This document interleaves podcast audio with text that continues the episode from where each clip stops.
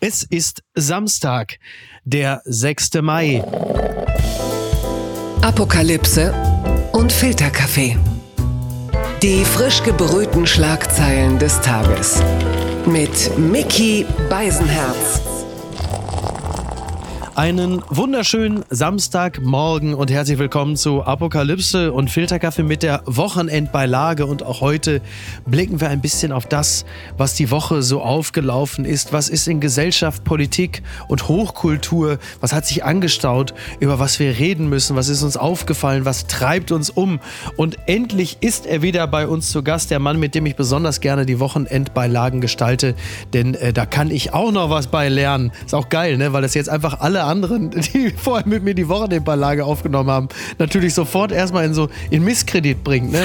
Also begrüßen Sie mit mir den Mann, der die Anmoderation bedeutend besser hinbekommt als ich. Hallo Markus Feldenkirchen. Huh, wow. Ah, sehr gut.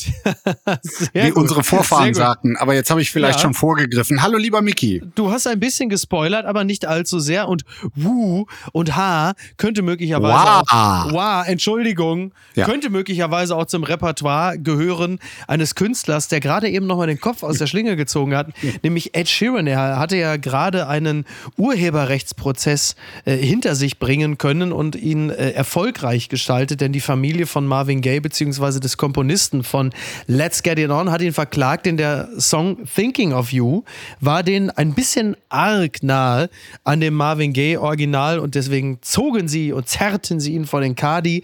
Er ist aber mit der ganzen Geschichte durchgekommen. Äh, ich weiß nicht, hast du diesen Fall überhaupt irgendwie verfolgt? Hat dich das interessiert? Total, weil ich meine, das ist ja nun, wenn ein Superstar quasi einen solchen Vorwurf bekommt, ist immer sehr heikel und es ist ja wahnsinnig schwer, da quasi Richter zu sein und zu sagen, okay, also ich meine, gewisse äh, Akkordfolgen, äh, die ja. sind jetzt auch nicht so exklusiv, dass man äh, da für immer Urheberrecht drauf haben sollte, aber man weiß es nicht, wer von wem da inspiriert wurde. Das ist genau, also es würde natürlich umgekehrt laufen, weil Let's Get It On von 1973, glaube ich, ist und Thinking of You von 2014, also dass Marvin Gaye sich von Ed Sheeran hat inspirieren lassen, das ist einfach schon aus vielen Gründen äh, unmöglich, aber klar, also es gibt natürlich ein Gewölle aus Akkorden, wo man nie mehr so genau weiß, äh, hat man sich da jetzt nur inspirieren lassen oder hart geklaut. Ich fand es interessant, denn mein äh, Kumpel Peter Keller, seines Zeichens Gitarrist und Producer, der hatte mir eine Sprachnachricht geschickt, weil wir über dieses Thema sprachen. Dann schickte er, eigentlich schickte er Niki, nicht mir eine Sprachnachricht, aber und zwar hat er sich mal kurz zu Hause an die Gitarre gesetzt. Er ist ja selber Profimusiker und mhm. sagt ja so: Niki, hallo, mal, ich habe ja Nikis Nummer nicht, ne? aber nur mal ganz kurz an dich hier. Der Marvin Gaye, der ist in Dis, Dis, Dis-Dur, G-Moll, Gis-Dur, B-Flat-Dur.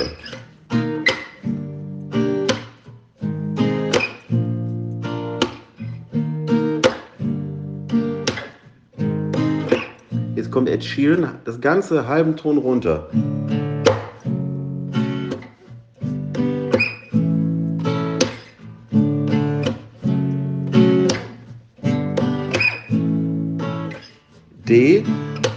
Fis-Moll, G-Dur, Anton.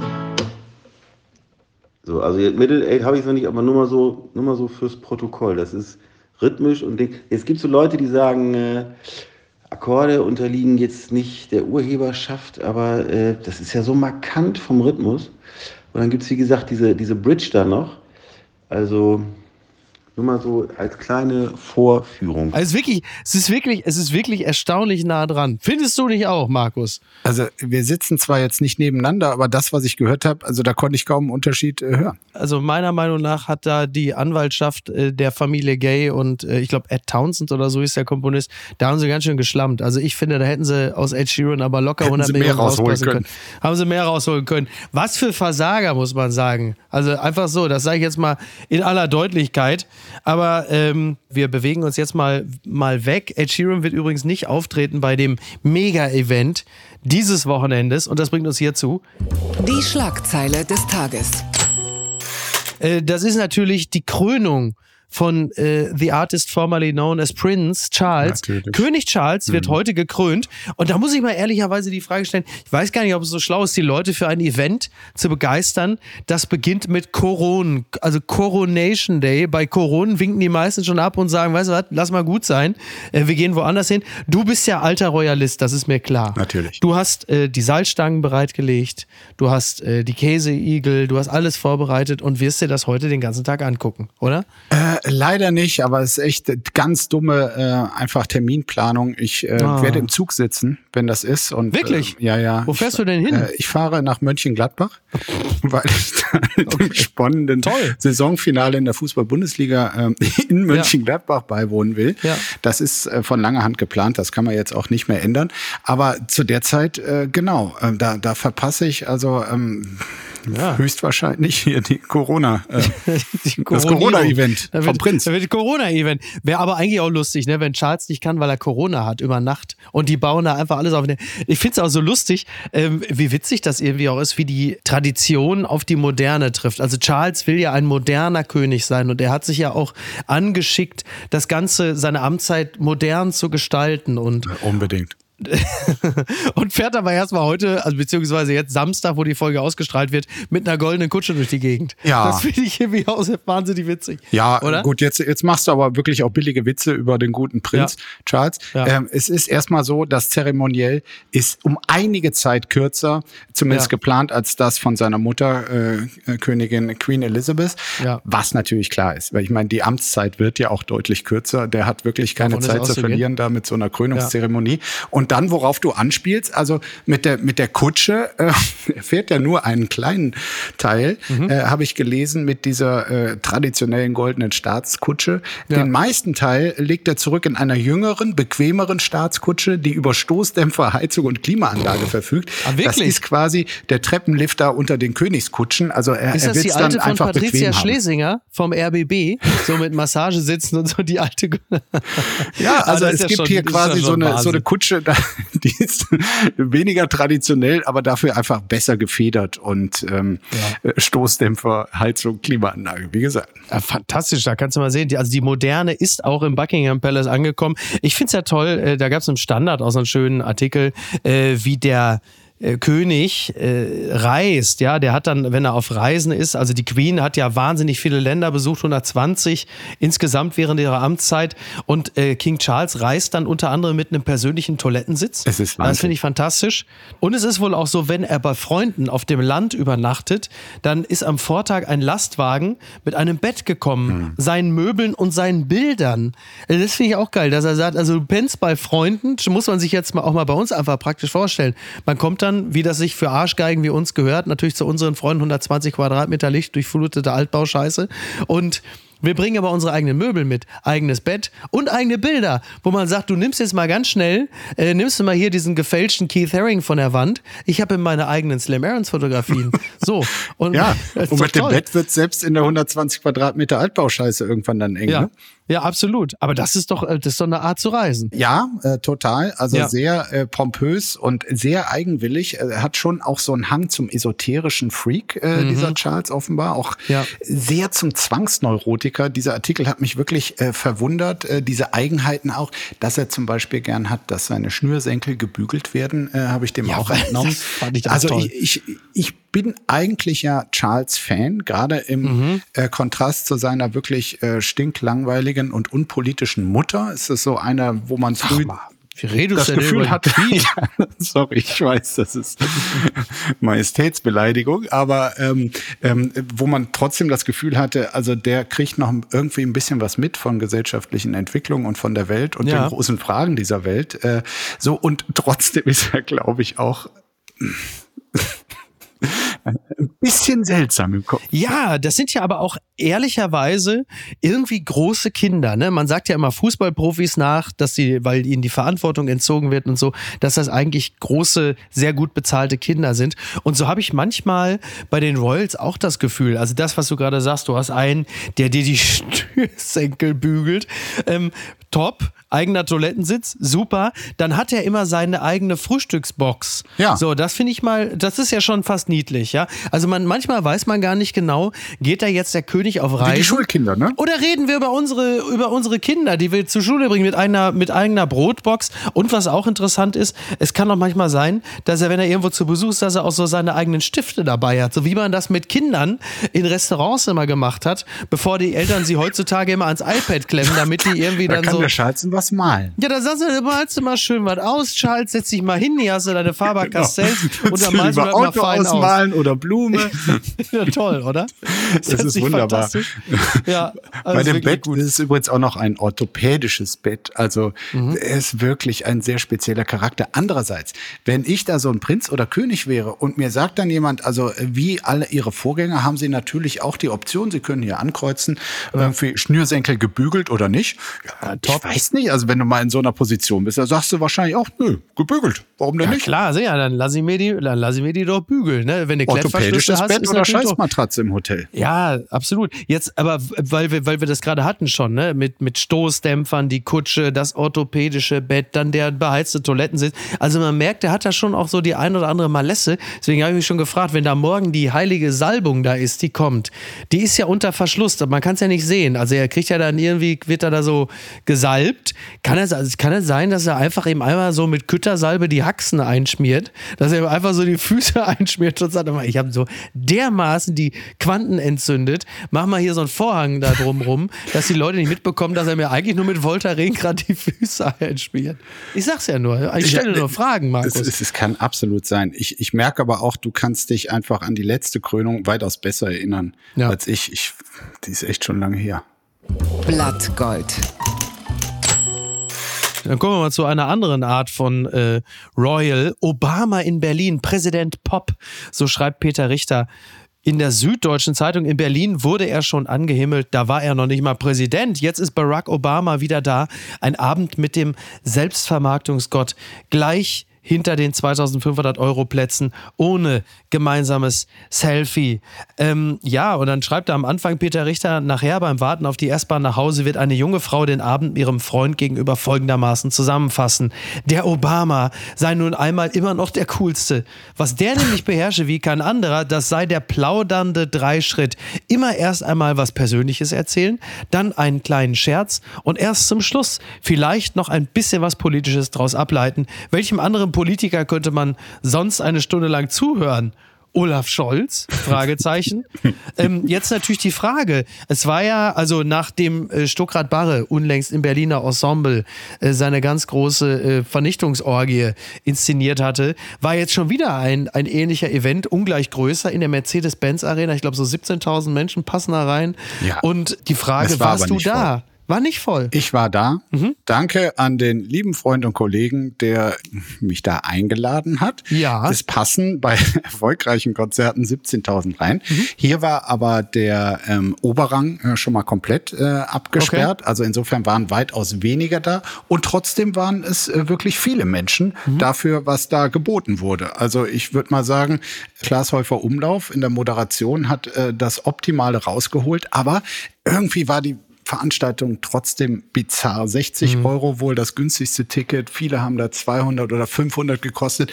Du konntest dir ja für 2500 Euro, wenn du die gezahlt hast, hattest du neben einem kleinen Essen die Garantie, dass es ein Selfie an dem Abend mit Barack Obama äh, okay. geben wird. Ja? ja, ja. Also was Peter Richter da beschrieben hat, das stimmt. Irgendwie seine Coolness und dass er weiß, wie man irgendwie Gedanken vorbereitet und es vorher Selbstironie gefragt ist. Das war alles noch da und ja. es wird auf ewig der lässigste Präsident äh, der USA wahrscheinlich bleiben. Aber er war eine Stunde da. Ja. Es war irgendwie Platz, glaube ich. Also es waren schon die großen Menschheitsfragen, aber es war Platz für sechs äh, Fragen. Und dann wird unter anderem halt auch über die Sorge vor dem gesellschaftlichen Frieden und die Angst mhm. vor den Abgehängten äh, erzählt. Und aber eher so Allgemeinplätze, wie es scheint. Ne? Dass das so auch, Sachen aber ich, sagt. ich meine, ja. allein die Sorge darum, und dann machst du halt so ein abgehobenes 2500 Euro Ticket-Event irgendwie. Das, ja. das passte für mich nicht äh, ja. so wirklich. Und es blieb am Ende, egal wie gut die Fragen waren, egal ob er noch äh, äh, gute Jokes, auch selbstironische Jokes drauf hat.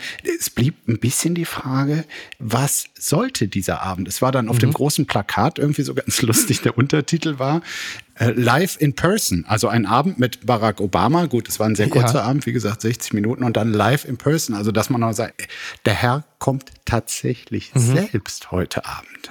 Also ist das Ereignis dann eigentlich nur, dass man seine angesichtig wird, dass man ja. äh, im selben Raum wie er ist, dass man sich, ähm, ich will das jetzt gar nicht, also es ist toll, wenn man da gewesen ist. Ich wäre da unter Umständen ja auch hingegangen, hätte ich es gekonnt. Ja. Aber ähm, dass man, also der, der Durchschnittszuschauer, die Durchschnittszuschauerin auch inhaltlich gar keine tieferen Fragen erörtert wissen wollte?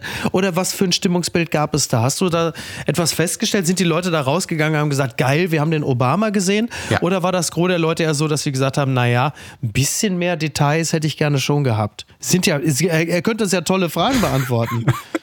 Ich bin ja leider Journalist, da sieht man wahrscheinlich an allem irgendwie so auch den, äh, auch den Haken. Das ist natürlich auch eine Berufskrankheit. Ich habe tatsächlich viele äh, mehr oder weniger beseelte Menschen, äh, die glücklich mhm. darüber waren, ihn live und in person äh, gesehen zu haben, die sehr bereitwillig über äh, seine immer richtigen, aber manchmal auch nicht originellen Aussagen, also quasi dem da äh, kräftig genickt haben und den offenbar no, die 60 Wuhus, ne? Also es gab auch Jubelrufe, ne? So mehr Diversität und gegen die Verarmung der Leute. Dann hieß es Wuhu, jawoll. Und das ah, ja. geht dann auch. Hu, wah.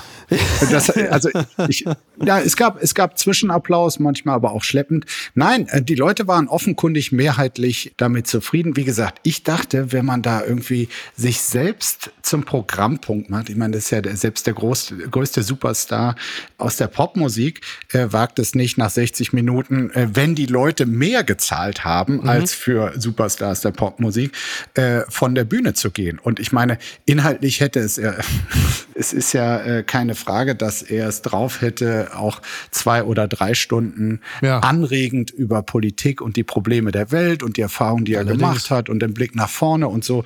Ich fand, da wäre noch mehr drin gewesen, aber es war jetzt nicht Klaas Häufer Umlaufs Schuld, dass er gesagt hat, irgendwie so nach 60 Minuten, ich habe keine Lust mehr, sondern das war offenbar die Vorgabe, 60 Minuten nicht mehr. Verlierer des Tages. Die Tragik des Boris P., so schreibt ein gewisser Markus Feldenkirchen im Spiegel über Boris P Palmer. Es ist leicht, sich über den berühmtesten Tübinger Bürgermeister Deutschlands zu empören. Boris Palmer hat Menschen provoziert, vor den Kopf gestoßen, beschädigt, verletzt. Du hast all das, was ihm zur Last gelegt wird, beziehungsweise was er auch nur wirklich getan hat, in diesem in dieser schönen Kolumne äh, beschrieben. Du hast aber auch geschrieben, dass du festgestellt hast, Gespräche mit ihm waren immer erhellend, oft mhm. inspirierend. Ein Politiker voller Elan, voll guter Ideen für seine Stadt, manchmal auch für Deutschland. Seine Maßnahmen für den Klimaschutz waren nicht nur kreativ, er wusste sie auch umzusetzen. Auch deshalb ist sein Fall für mich tragisch. Genau, also wie, wie empfindest du ähm, gegenüber Boris Palmer Stand jetzt? Also tatsächlich das, was du gerade auch äh, zitiert hast, ein Wahnsinnspotenzial. Also ich habe schon einige Politiker getroffen, mhm. aber ich würde sagen, äh, das Potenzial bei ihm ist äh, gewaltig, weil er ist äh, sehr belesen, er ist wahnsinnig schnell im Kopf, er kann, ähm, wenn er von etwas begeistert ist, das auch begeisternd vermitteln. Das ist ganz, ganz wichtig. Mhm. Er hat kreative Ideen, er ist nicht faul, er sprüht über quasi vor, vor Ideen, aber auch für Dynamik. Das ist alles also jetzt quasi klingt ja wie eine Eloge und dann oder Nachruf. Je nachdem. Wie es weitergeht, ist ja tatsächlich noch offen. Äh, so was ja. er jetzt da entschieden hat, äh, reden wir ja auch noch drüber. Aber offenbar hat ihm nicht gereicht, alle drei Monate über den Wirkkosmos des Tübinger Tagblatts oder wie die Regionalzeitung dort heißt, ja. nicht nur dort aufzutauchen, das schafft man als Oberbürgermeister eigentlich täglich in den Regionalblättern, aber auch bundesweit, wenn nicht gar europaweit wahrgenommen zu werden. Mhm. Und ähm, dieses Auftauchen, ganz viel wahrgenommen werden, das scheint tatsächlich bei ihm das Handlungsleitende äh, gewesen zu sein. Und ähm, als wacher Beobachter unserer medialen Gegenwart hat er natürlich gemerkt, also am besten geht das mit äh, Provokationen. Also man kann zwar gute Vorschläge für Umweltschutz machen, aber kommt man nur einmal im Jahr in die Zeitung. Wenn man aber irgendwelche identitätspolitischen Provokationen macht, mhm. wie es ja jetzt vor einer Woche, das ist ja auch der jüngste ja. Anlass für seinen Rückzug, äh, geschehen ist, dass er da fünfmal beharrlich trotzig auf einer Veranstaltung das N-Wort sagt, obwohl ja, ja. man es nicht sagen sollte und erst recht dort niemand hören wollte, dann noch so eine komische Judenstern-Vergleich äh, macht, also völlig ähm, ja, da hat er auch wirklich äh, einmal, also ganz komplett in den Eimer gegriffen. Ne? Also ja. das irgendwie, als, als hätte das mit dem N-Wort nicht gereicht, wo man sich ja grundsätzlich auch immer erstmal die Frage stellt, äh, warum? Also, ne, so, so ganz blöd gesagt, ist es das wert? Äh, braucht es das? Ist das nötig? Muss man das jetzt unbedingt auch nochmal erörtern? Ja. Und als man äh, ihm dann ähm, da auch ein bisschen harsch entgegentrat und ihn als Nazi bezeichnete, das, was man auch nicht zwingend machen muss, da kam er dann noch damit um die Ecke zu sagen, äh, dass man dann gleich als Nazi gelabelt wird. Das ist der neue Judenstern. Und so viel, also abgesehen davon, dass das in sich natürlich schon völlig bescheuert ist, ja. aber so viel politische Sensibilität oder fürs Geschäft, um es mal ein bisschen technisch und kalt zu beschreiben, sollte man in dem Moment ja haben. Aber er hat offenkundig keine Impulskontrolle. Das ist es. Also ich glaube, eine, eine extreme Sucht nach äh, Aufmerksamkeit und wahrgenommen werden plus äh, mangelnde Impulskontrolle. Also das waren natürlich irgendwie auch äh, fiese Provokateure, die da um ihn herum waren ja, ja. und die, die, haben ihn da äh, gereizt. Also ich, ich hätte mich da auch nicht gefreut. Andererseits, er hat den Anlass mit seinem ja. trotzigen N-Wort-Dings ähm, äh, betonen immer wieder gegeben. Dann haben die völlig überzogen und dann ist ihm die Sicherung äh, durchgebrannt. Er hat jetzt aber tatsächlich tatsächlich, wie ich finde, erstmal eine, eine gute Reaktion darauf gezeigt, indem er erklärt hat, er würde sich eine Auszeit nehmen, er würde ein Muster bei sich erkennen, was immer wieder zu mhm. falschen, übertriebenen Reaktionen führt und er würde das auch mit professioneller Hilfe machen. Und wenn das ernst gemeint ist, es gibt jetzt Leute, die sagen, das ist auch schon wieder nur ein Mittel, um Aufmerksamkeit zu bekommen, aber ich bin da total bereit, ihm das abzunehmen. Wenn er das wirklich ernst meint, meint, dann ist es genau der richtige Schritt. Ich meine, eine intensive Beschäftigung mit sich selbst hat noch keinem von uns geschadet. Und Boris Palmer sicherlich auch nicht. Ja, genau. Also diese, die Art und Weise der, der Auseinandersetzung, der öffentlichen Auseinandersetzung mit sich selbst fand ich zunächst einmal auch erstmal sehr gut, weil er nämlich genau den Kern des Problems ja auch dort öffentlich erkannt hat, zu sagen, dass er keinen guten Umgang hat, mit solchen Affekten umzugehen. Also das ist ja, das hat ja genau das getroffen, worum es halt eben auch geht. Und mhm. klar, in unserer Gesellschaft gibt es offenkundig zwei vorrangige Währungen. Das eine ist Geld und das andere ist Öffentlichkeit. Und da hat er, und ich habe noch ich habe noch gespottet ein paar Tage vorher, weil ich sagte, naja, jetzt waren irgendwie die letzten Tage immer Till Schweiger oder Reichelt im Fokus. Das konnte äh, Boris Palmer, äh, konnte es nicht dabei belassen. Aber das scheint leider näher an der Wahrheit zu sein, als man es eigentlich gemeint hatte. Ne? Und dann stehst du jetzt plötzlich da. Ja, wir wollen aber eine Sache natürlich, also du hast ja gerade schon richtigerweise gesagt, dass dieser äh, in vielerlei Hinsicht äh, nicht unproblematische Mann, aber auch immer wieder für kreative Lösungen äh, zu haben war. Das macht ihn ja auch so spannend auf eine Art. Äh, das ist ja immerhin auch der Mann, dem wir es im Mai 2021 zu verdanken hatten, dass ganz Deutschland nach Tübingen gepilgert ist, um dort in der Außengastronomie Aperol Spritz zu trinken, während das ganze Land noch dicht war. So. Ja. Darf man auch nicht vergessen. Ne, das ist absolut richtig. Und äh, das Tübinger Modell äh, wird man, da wird man noch in 100 Jahren drüber reden. Äh, mittlerweile heißt es tatsächlich das Aperol Spritz Modell. Nein, aber es war ja auch Testen, Testen, Testen. Ne? Das testen, gehört ja auch dazu. Mit Frau Federle, mit Frau Federle. Frau Federle, Testen, Testen, Testen.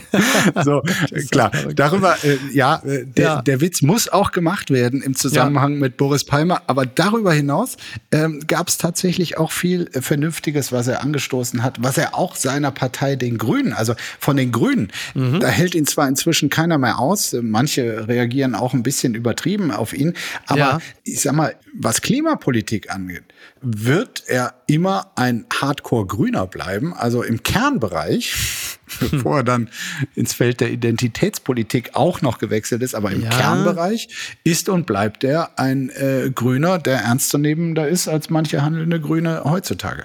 Na, das ist eine perfekte Überleitung. Bitte empören Sie sich jetzt. Habeck und der, nee, das ist gar nicht die Bild, aber ich kann es ja vorlesen, als wäre es aus der Bild. Habeck und der grüne Fels. Der Abgrund der Trauzeugenaffäre geht offenbar tiefer als gedacht. Das berichtet die Frankfurter Rundschau. Filzvorwürfe gegen Robert Habeck und sein Umfeld. Der grünen Wirtschaftsminister und Vizekanzler steht wegen möglicher Vetternwirtschaft rund um Staatssekretär Patrick Reichen in der Kritik. Habeck stärkte Reichen dem Kopf hinter der Energiewende den Rücken. Und jetzt heißt es, die Verwicklung gehen tiefer, ein Filznetzwerk, da ist dann der Trauzeuge von Greichen, Michael Schäfer, der hat ja diesen hochdotierten Posten bei der Deutschen Energieagentur bekommen sollen. Ne, dann gibt es noch die Denkfabrik Agora Energiewende, da sind dann auch noch irgendwie äh, Leute aus dem Greichen-Clan. Da gibt es dann noch äh, das Öko-Institut in Freiburg, da hängen die auch mal. Also da würde ja selbst Jürgen Möllemann sich im Grab umdrehen und sagen, was ist denn da los heutzutage da in der, im Wirtschaftsministerium? So habe ich den Laden aber nicht hinterlassen für euch. Ja. Also ich stelle mal, ist Habeck ein Schwein und muss weg? So, ich dachte, ich steige mal ganz hoch ein. Ne? Filz Habeck, Filz Bobby, Bobby Filz. Ja, weiß ich nicht. Ich meine, ja die Tatsache, jetzt, dass du in Versuchung ja. warst, einen ja. Artikel der Frankfurter Rundschau im Franz Josef Wagner Duktus und Stil vorzulesen, sagt ja schon mal einiges. Äh, also selbst dort auf dem eher äh, linken publizistischen äh, Flügel ist man mhm. offenbar empört äh, über das und äh, auch zu Recht. Mhm. Also da fehlte wirklich das Fingerspitzengefühl, auch der Anstand, zumindest von Herrn Greichen. Also, dass er ja. da äh, für einen wichtigen, sehr, sehr wichtigen Posten mit im Findungsgremium sitzt und da seinen Trauzeugen hat und das vorher nicht anzeigt. Ja, ja. Sorry. Bei aller Wertschätzung für diesen Mann und ich glaube, er kennt sich in diesem Thema wirklich sehr, sehr gut aus. Für mich ist das nicht haltbar. Also diesen Fehler darfst du nicht machen, wenn du weiter Vorbild sein willst, ja. wenn du an entscheidender Stelle auch dem wichtigsten Thema, was wir gerade haben, gestalten willst. Das ist äh, bitter, weil er hat Erfahrung, er hat ja. äh, Kontakte, ich glaube, er hat auch gute Ideen, aber ähm, das geht nicht. Und ich würde mal tippen, das wird Robert Habeck früher oder später auch so sehen müssen, auch wenn mhm. es sein wichtigster Staatssekretär ist, Patrick Greichen. Und ähm, ich glaube nicht, dass die Causa äh, gut geht. Ich meine, es also geht gut auch, geht für Greichen oder gut geht für Habeck? dass das äh, gut geht für Herrn Greichen erstmal. Und ich glaube, dass es ein Riesenproblem auch für Robert Habeck wird, wenn er äh, an ihm festhält. Ich meine, mhm. ein Bundesministerium ist kein äh, Familienstadel. Äh, Habeck muss da wirklich diesen Anschein von Vetternwirtschaft jetzt schnellstmöglich beenden. Ansonsten spielt er auch mit der Akzeptanz für dieses aus meiner Sicht wichtigste Projekt der Bundesregierung, die Energiewende. Weil wenn ab jetzt jede Maßnahme, die kommen wird, die mhm. immer irgendwelche Leute provozieren, benachteiligen oder sonst was will. Und wenn du dann diesem zu erwartenden Widerstand auch noch so leicht Munition in die Hand gibst und sagst, das ist doch eure Familienbande und deshalb soll ich jetzt die Zumutung oder den Umtausch eines Heizgeräts oder sonst was äh, durchziehen, mhm. das wird nicht funktionieren. Also da, da haben die mit dieser wirklich positiv formuliert oder wohlwollend formuliert, unsensiblen Personalpolitik ihrem großen, richtigen Anliegen einen, einen riesen Bärendienst erwiesen. Da muss man sich ja so aus der, aus der Bürgerperspektive sitzt man ja schon manchmal da und sagt, wie dämlich kann man eigentlich sein? Also was muss Habeck auch Greichen gesagt haben? Wir gehen ja mal davon aus, dass Robert Habeck von dieser Besetzung nichts gewusst hat. Weil ich glaube, dass Robert Habeck genügend andere Sachen zu tun hat, äh, als dass er da jetzt so tief in der Materie ist und sagt, wen stellt ihr denn da jetzt gerade an und wer bewirbt sich denn da alles? Zeig mal her. Das ist ja eher unrealistisch, dass das passiert. Aber wie niedergeschlagen musst du auch als Habeck sein, wenn du irgendwie an einem Tag die Zeitung aufschlägst und dann steht das da. Oder Greichen kommt zu Habeck, weil ja, so, so er ist ja irgendwann an ihn herangetreten, weil der Spiegel recherchiert hatte. Und dann tritt er an ihn heran und sagt, ach übrigens, Robert, ich, ich musste da etwas sagen. Also da ist folgendes. Mein Trauzeuge, den kennst du ja, der Michael, der ist ja ein feiner Kerl. Der ist übrigens, und dann sitzt du doch da als Habeck und sagst, wollt ihr mich eigentlich verarschen? Wie dämlich kann man eigentlich sein? Denn du weißt ja als erfahrener Politiker, was dann die nächsten Schritte sein werden. Ja. Und Schulterzucken Minuten stehst du irgendwann vor deinem Freund Patrick Reichen und sagst, sorry, aber äh, ja, da das ist aber das ist aber bisher offenkundig nicht äh, geschehen. Du hast mhm. richtig gesagt. Also Auslöser war wohl eine Kolumne meines äh, Spiegelkollegen ähm, Alexander Neubacher, der diese Familienbunde mhm. mal in einer Kolumne aufgelistet hatte und sagte, hm, ist das eigentlich so normal? Und da fehlte aber noch der Umstand, äh, dass dieser Patrick Reichen quasi seinen Trauzeugen ähm, mit mhm in eine äh, wichtige Position gehoben hat und das nicht äh, deklamiert hatte.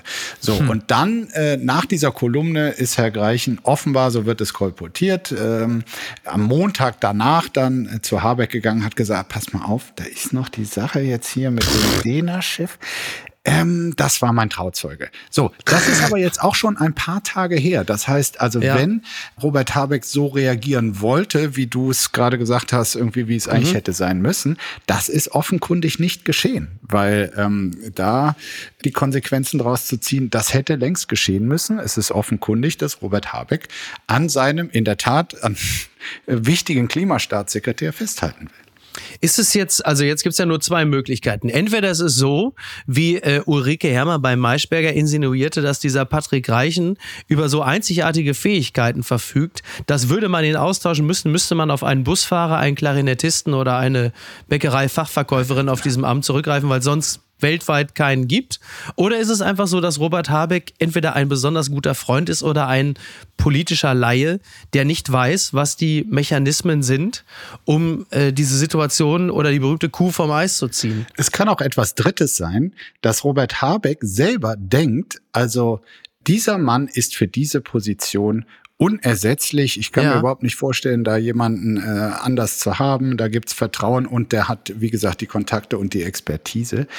Und trotzdem er damit falsch liegt, weil ich bezweifle sehr, dass jemand unersetzlich ist, selbst wenn er viele Stärken mitbringt. Und diese Stärken werden aus meiner Sicht inzwischen von diesem Riesenfehler, über den sich Herr Greichen wahrscheinlich auch mittlerweile sehr ärgern wird, einfach überwogen. Und es ist auch ein bisschen der Hintergrund, vielleicht irgendwie so als, als soziokulturelle Erklärung für das, was so allerdings nicht geht, dass diese ganze Umwelt- und Klimabewegung, das war ja noch nicht so, dass wirklich äh, das ein Thema war äh, lange Zeit, was die Mehrheitsgesellschaft äh, bewegt hat und umgetrieben hat, sondern da gab es eine Gruppe, das kann man sich vorstellen wie so eine WG, die sagte so, also wir streiten hier dafür. Und das war ein abgeschlossener Zirkel und die kennen sich dadurch natürlich auch alle und haben offenbar zum Teil auch familiäre Beziehungen zueinander. Und plötzlich wird das Thema so, so groß. Und da hast du tatsächlich weniger Experten, weil es eben noch so ein junges, wichtiges ja, Thema klar. ist im Vergleich zu anderen. Und ja. man muss auch sagen, äh, viele andere Parteien, SPD, CDU, FDP, die haben sich jetzt nicht damit hervorgetan, Experten in ihrem Umfeld, Experten für Klimapolitik irgendwie großzuziehen. Das dass Habeck da große Auswahl hätte. Also, ja. dass man dann erstmal auf das klassische Milieu, mit dem man schon in der WG zusammen diesen Kampf begonnen hat, äh, beginnt, das ist nachvollziehbar. Aber jetzt Total, ist wirklich. Zeit für den nächsten Schritt, für die Professionalisierung und auch für, für professionelle Zustände. Endgültig zu weit gegangen. Enthüllung ohne Substanz, das zerstörte Image des Til Schweiger, so berichtet die FAZ bzw.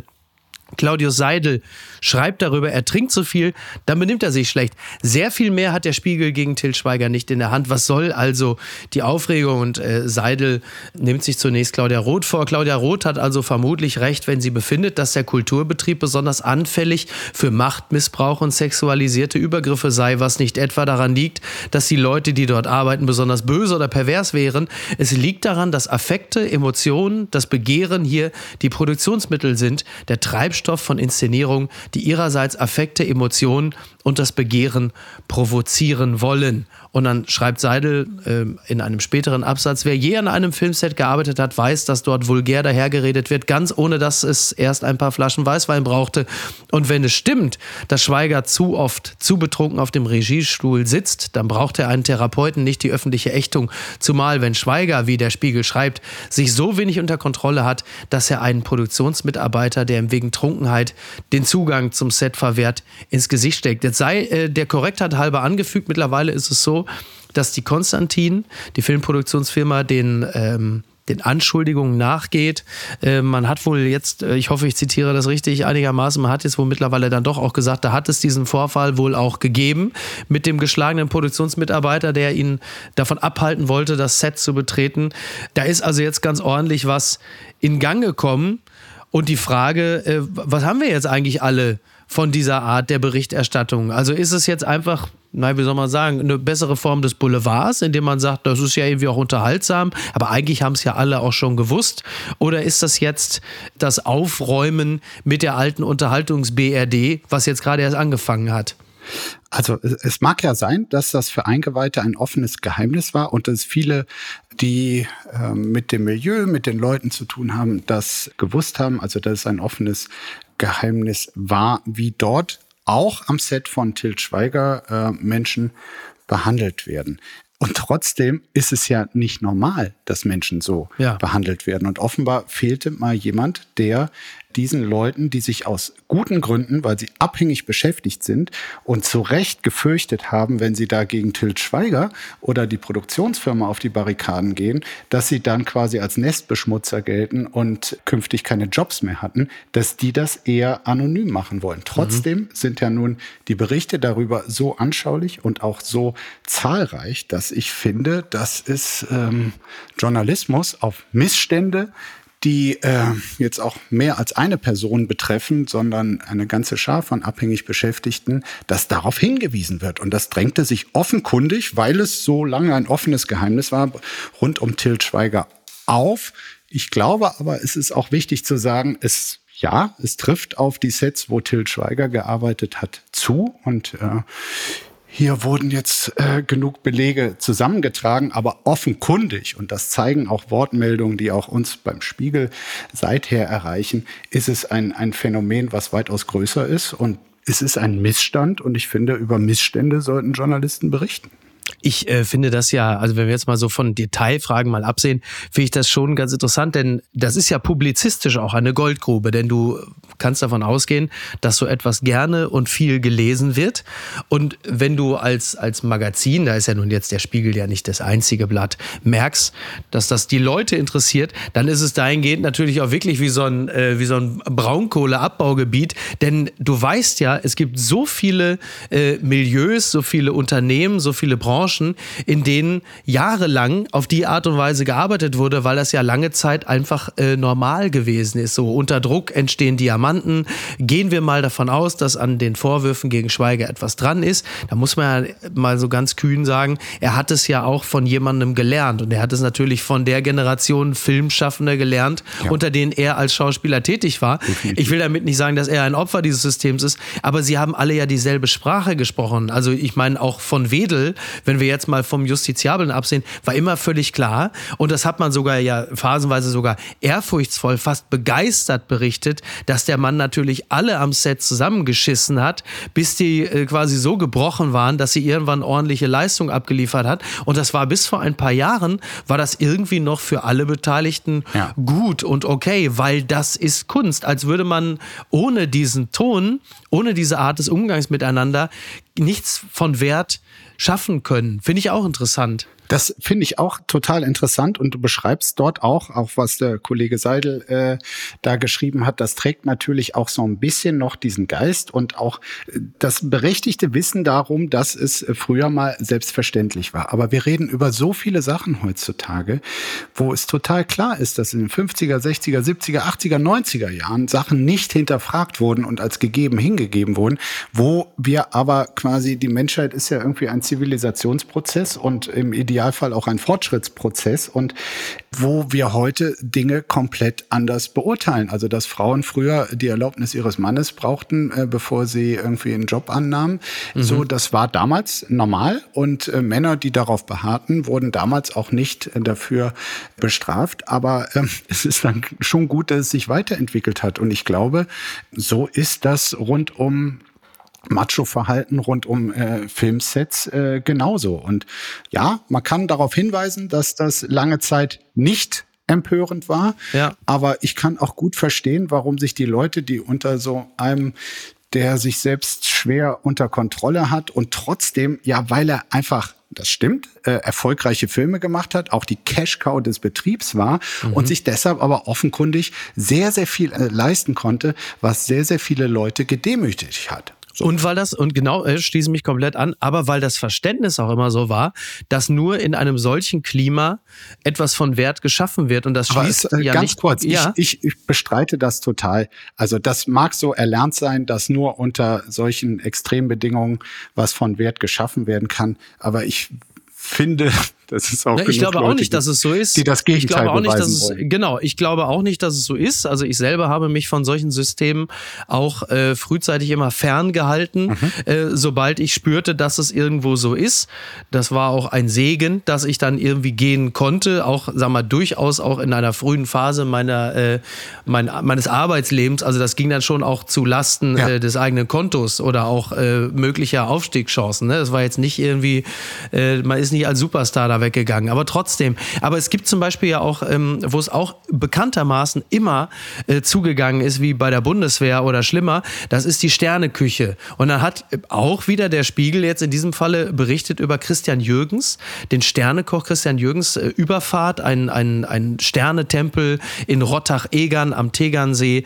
Und da gibt es jetzt äh, auch zu lesen im Spiegel einen, einen Artikel. Auch da haben sich mehrere Mitarbeiter, Mitarbeiterinnen äh, geöffnet. Äh, übrigens auch nicht nur anonym muss man ja. auch mal dazu sagen, ja. und beschreiben ein Klima, ähm, in dem äh, es äh, übergriffig in jedweder Form war, sowohl verbal als auch körperlich. Also da hat dann einfach mal dieser Christian Jürgens, so beschreiben es zumindest Zeugen, einem jemand einfach mal von hinten an die Eier gegriffen. Was jetzt auch nicht, also ich habe das relativ selten gehabt. Liebe Grüße auch an Tobi Baukage, unseren Producer, der ist, hat mir zum Beispiel noch nie auf die Art und Weise Hallo gesagt oder so. Also will damit jetzt auch nicht sagen, also ich wünsche es mir nicht. So, auf jeden Fall ist es zu lesen und man sieht, dieser Mann, dieser Christian Jürgens, ist jetzt dann tatsächlich auch schon freigestellt worden. Also da scheint es offensichtlich auch eine Situation zu geben, dass man diesen Vorwürfen auch Glauben schenkt. Ja. Also man scheint ja schon auch da ein Gefühl gehabt zu haben, so jetzt ist es endlich raus, jetzt ist Ruhe. Und wir stellen diesen hochbegabten Mann frei. Es gab da schon äh, Vorberichterstattung, äh, ich glaube von den Kolleginnen und Kollegen äh, der Zeit. Also äh, das hatte sich vorher auch schon äh, quasi in diesem Milieu rumgesprochen, dass ja. das zwar hervorragende Gerichte sind, die dort auf dem äh, Teller liegen und niemand bestreitet, dass er die drei Sterne äh, für das, was man dort tatsächlich verköstigen konnte, verdient hat. Ja. Aber wenn das auf Kosten von äh, Allmachtsfantasien und Selbstherrlichkeit und Demütigung von Mitarbeitern, Ausbeutung oder Demütigung beruht. Äh, und da haben die Kollegen auch in diesem Falle gewissenhaft äh, recherchiert und äh, ich bin mir sicher, dass das auch der Arbeitgeber ähm, geprüft hat. Äh, ich meine, die sind ja auch schon länger mit den Vorwürfen äh, konfrontiert ja, ja. und äh, dann sich gezwungen war, sah, weil eben die Vorwürfe stimmen, ähm, da Konsequenzen draus zu ziehen. Ganz weit vorne. Luxusmode im Büro. Wie siehst du denn aus? So schreibt äh, Johannes Gernert in der Zeit. Ist ja eigentlich schon ein sehr, sehr witziger Artikel. Was passiert, wenn man die Mode von den Laufstegen einfach im Büro trägt? Wirklich ein sehr interessantes Experiment. Ich, ich war total Und, äh, begeistert, als ich die Idee ja, allein nur sah. Ja. Fantastisch. Wirklich, wirklich eine sehr, sehr witzige Idee. Das Ganze ist dann natürlich auch entsprechend äh, bildlich dokumentiert. Es geht also darum, die aktuelle Frühjahrskollektion im Büro zu tragen. Man sieht die Stücke ja immer auf den Laufstegfotos in den Modeanzeigen. Wer zieht sowas denn bitte an? Die Antwort heißt jetzt für vier Tage ich.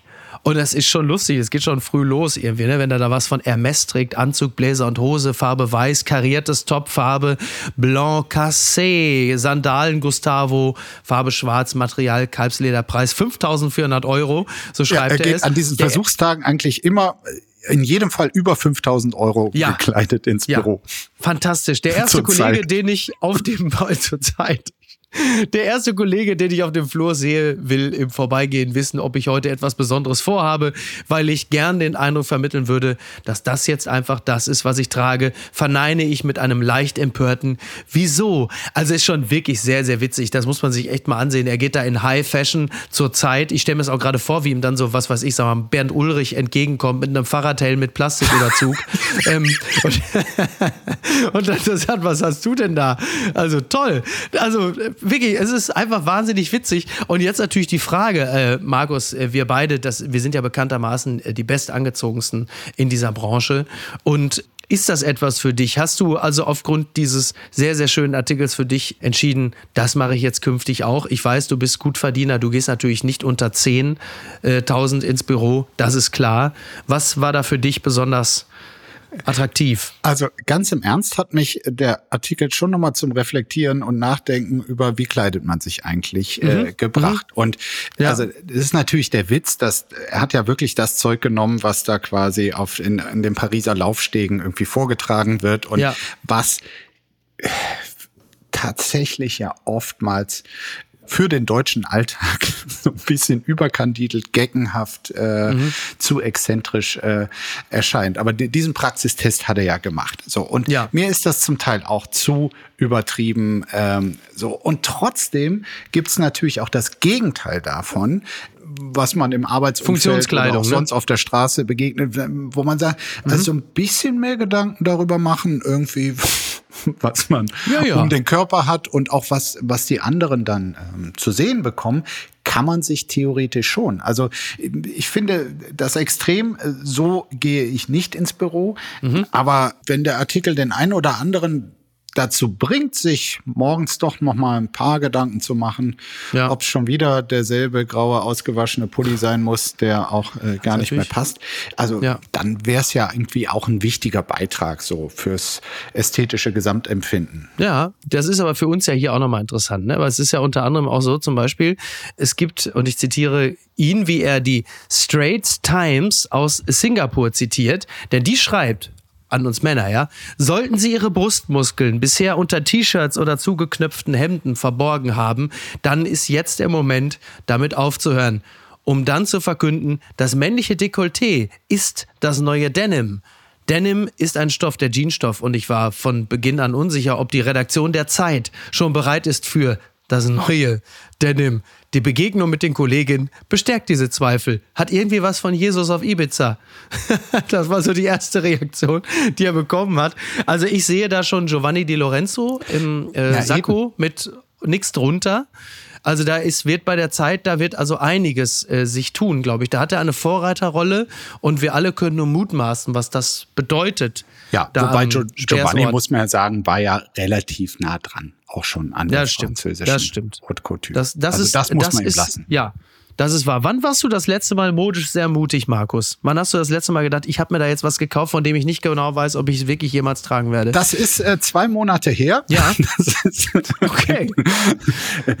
so, so ein Frühjahrsmantel, mhm. leicht. Äh, der hat ganz viel lila. Kuhfell?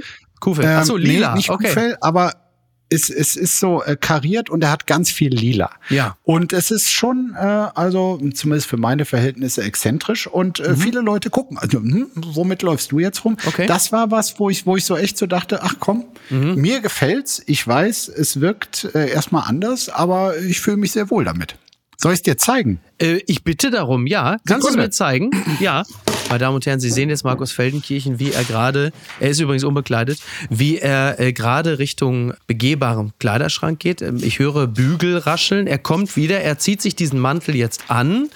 Es ist ein karierter Mantel, ja, er hat einen leichten Fliederanteil. Es sieht doch hervorragend aus. Meine Tochter hat das als Shirt, fällt mir gerade ein. Du siehst im Grunde, und du erinnerst mich wieder einmal an meine Tochter, Markus, aber das sieht doch gut aus. Nein, das kannst du wirklich, das kannst du tragen. Das, äh, Wenn du das sagst. Ja, ja.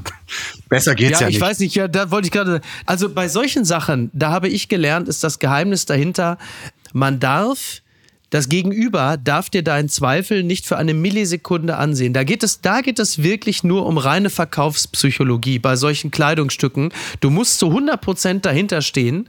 Du darfst dir nicht eine Sekunde auch nur den Hauch eines Zweifels anmerken lassen. Dann brichst du natürlich unter den gestrengen Augen des Publikums zusammen. Solange du kein Zweifel daran lässt, dass dieser Mantel eine absolute Selbstverständlichkeit ist, bist du absolut sicher vor den Blicken der Leute. Und das möchte ich an dieser Stelle auch nochmal Bernd Ulrich von von der Zeit sagen, wenn er demnächst äh, in einem Hauch von nichts ins Zeitgebäude kommt, möchte ich sagen.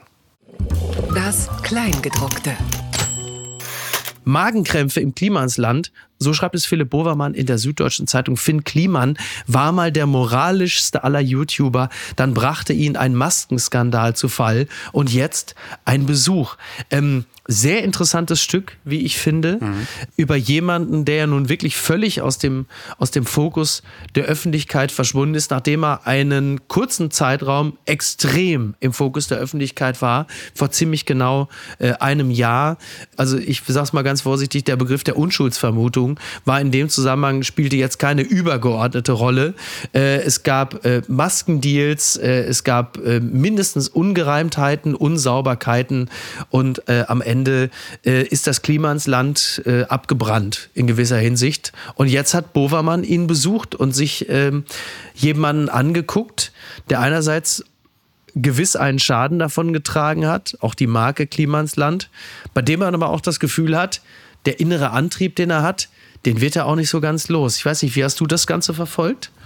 Ja, wir haben ja eben über Boris Palmer geredet und ich hatte hier ganz viel Déjà-vu, weil dieser Kliman ehrlich gesagt, bevor ihn Böhmermann auseinandergenommen hat, war er mir nicht allzu präsent. Also ich habe mhm. seinen YouTube-Kanal nicht verfolgt und habe auch seine Produkte nicht gekauft. Dann habe ich mich aber damit beschäftigt. Und ich meine, der hat ja was. Sonst wäre es gar nicht mhm. dazu gekommen. Der hat äh, einen Charme, der hat äh, eine unverkennbare Art, die für manche interessant ist. Der hat äh, Energie, mhm. äh, der will was reißen. So und ja. auch hier und das zeigt dieser äh, Artikel in der SZ sehr sehr gut, dass offenkundig, also das schwingt so als Analyse für mich mit, für ihn gar nicht das, weshalb er quasi so ähm, dann auch äh, zu Recht in die Kritik geraten ist, dass er hier, dass ihm nur um Geld geht und mhm. er dann irgendwie so auch falsche Versprechungen macht, äh, Hauptsache gute Deals, sondern dass es ihm auch da nur um Likes und um Aufmerksamkeit ging und dass das irgendwann so einen Selbstzweck bekam, und dann war er irgendwann nicht mehr er selbst und die Dinge gerieten so ein bisschen außer Kontrolle. Also ich habe ja. da durchaus so in der, in der Tragik, die hinter dem Fall steckt, eine Parallele entdeckt. Total, ja. Und dann dieses Rauschhafte, ne? dass du so ja. ein bisschen König Midas-artig, alles wird zu Gold, wie es hier auch steht. Ne? Immer mehr Projekte, immer auch für gute Zwecke, ja, aber immer mehr Applaus, mehr Liebe, mehr Likes. Er hatte eine Werbeagentur, eine Filmproduktionsfirma, fair produzierte Klamotten, ein Do-it-yourself-Plattenlabel, goldene Schallplatte, NFTs, also alles. Ne? Man hat das Gefühl, man kann es auch nachvollziehen, auch letzten Endes auch durch diesen Artikel, dass man das Gefühl hat, ja klar, alles gelingt, alles machst du. Natürlich verfällst du in eine Art Größenwahn und hast das Gefühl, naja, da wo Masken beschafft werden müssen, da mische ich auch noch mit, weil einfach alles immer funktioniert hat. Und plötzlich bin ich ein Global Player. Und ähm, das war schon, das war schon spannend, also das so zu beobachten. Ja. Und dann hat's einmal, ist er halt einfach mal wirklich volle Lotte, wie sagt Marie-Agnes Strack-Zimmermann, vor die Pumpe gelaufen. Ja, genau. Also ich zitiere auch nochmal ein, eine Passage, die, die ich irgendwie so Zeitgeist erklärend finde. Selbstaufblähung war schließlich sein Hauptberuf. Das Influencer-Business folgt einer Wachstumslogik. Das Ich wird größer und größer, reiner, erhabener, entfernt sich vorgeblich immer weiter vom profanen materiellen Interessen, muss tatsächlich aber bespielt und bewirtschaftet werden, damit der Laden nicht auseinanderfällt.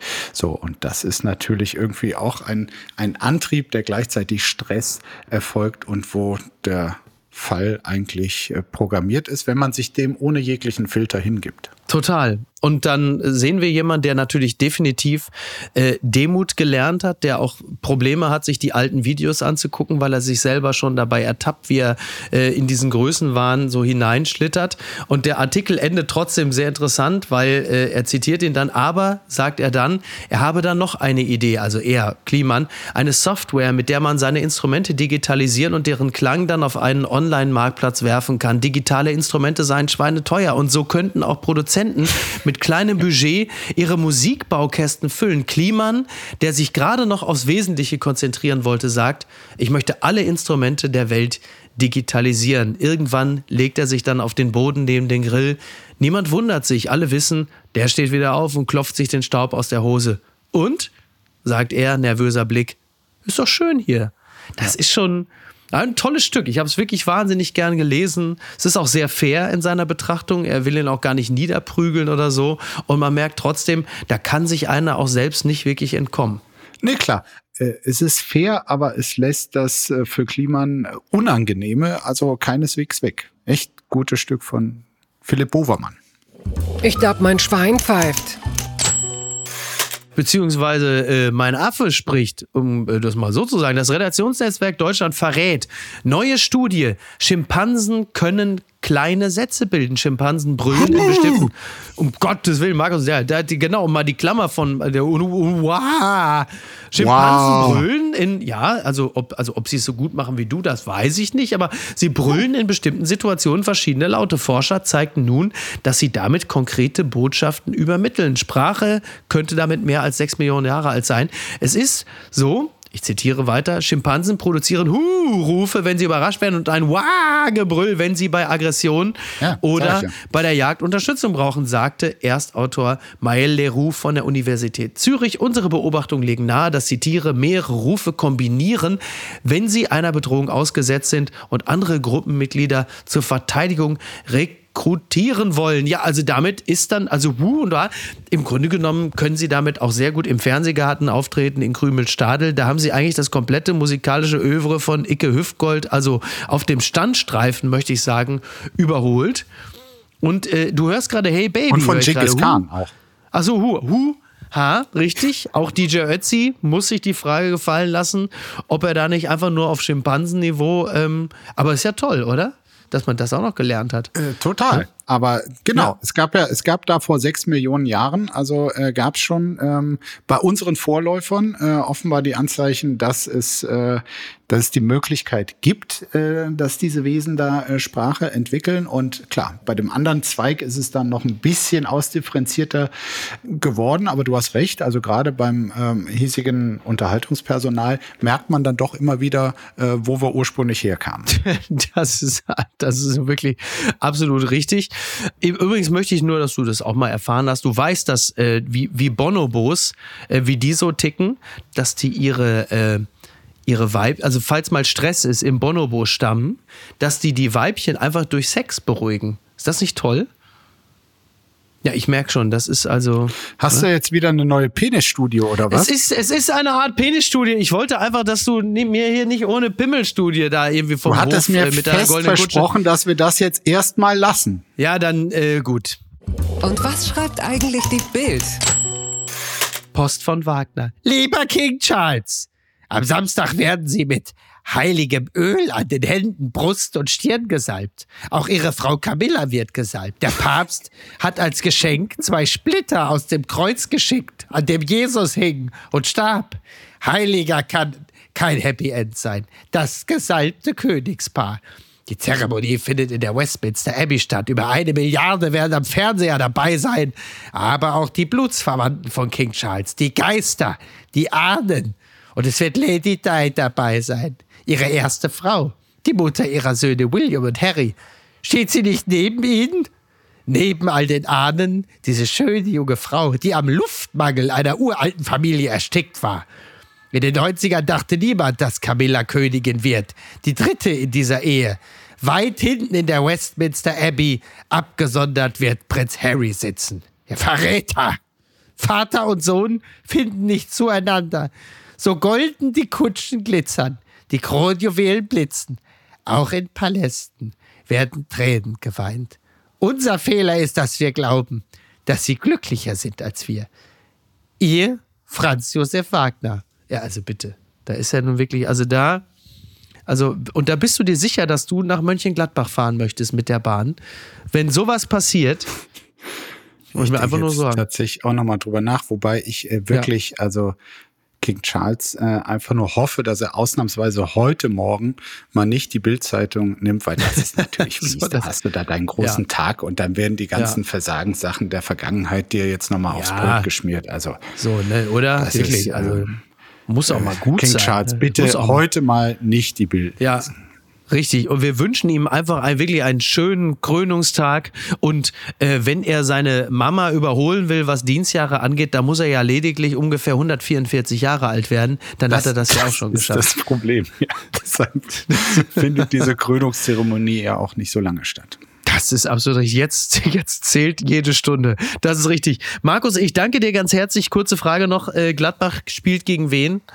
Du schaust es dir ja wahrscheinlich. Du fährst ja nach Mönchengladbach. Äh, eine, die Saison ist quasi vorbei. Das ja. ist jetzt nur noch irgendwie das anständig zu Ende bringen. Ja. Und ich meine, für Bochum geht's noch viel. Also von, von ich, der anderen Seite ich weiß, ist durchaus wem Spannung ich, ich weiß auch, wem ich die Daumen drücke. Das ist äh, wirklich an dieser Stelle völlig klar. Ich finde, Mönchengladbach ist ein wahnsinnig sympathischer Verein.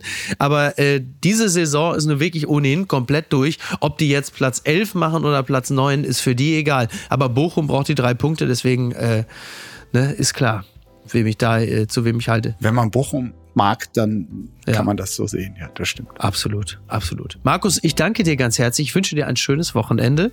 Und äh, wenn du in Berlin auf den Straßen unterwegs bist, weiß ich ja jetzt immer, in welchem Kleidungsstück ich dich schneller äh, unter den Leuten ausmache. Ja, dann, dann In diesem Mantel fällst du sogar in Berlin Mitte auf. Das muss man auch erstmal schaffen, ne? Mach's gut. Mach's gut. Bis dann. Ciao, ciao. Tschüss. Ciao. Apokalypse und Filtercafé ist eine Studio Bummens Produktion mit freundlicher Unterstützung der Florida Entertainment. Redaktion Niki Hassania.